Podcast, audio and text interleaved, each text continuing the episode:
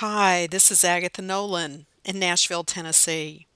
Today's post is entitled Morning Dawn.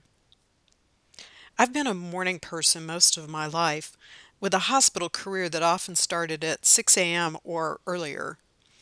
I took up photography later in life and learned that the magic hours for outdoor photographs are either first thing in the morning, example, right before sunrise until about 30 minutes after the sun has risen, or right before the setting sun.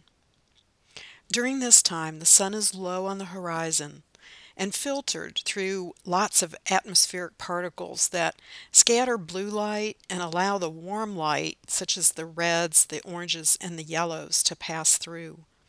When this warm light strikes clouds and landforms and any other objects, the results are colorful and photogenic. When the sun is near an unobstructed horizon, it gives off intense light that bathes the objects and scenes in red and gold. We've been in a dark period for quite a while as a nation and as a global partner. My spirits were lifted when I got an appointment for my first COVID 19 shot and friends express the happiness that vaccination has brought into their lives. Who would have imagined that the world would be so focused on one effort together? In the book of Isaiah, chapter 58, verse 8, we read, Then your light will burst forth like the dawn, and your healing will quickly appear.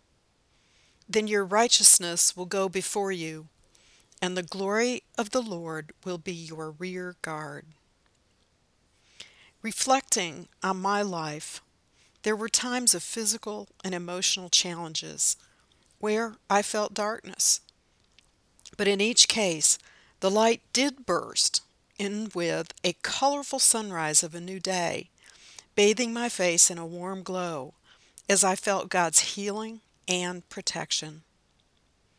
Perhaps as the sun creeps across the continents, it will have the same effect to show us all the glory of the Lord.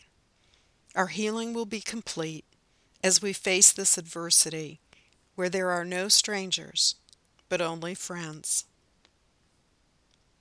Blessings, my friend, Agatha.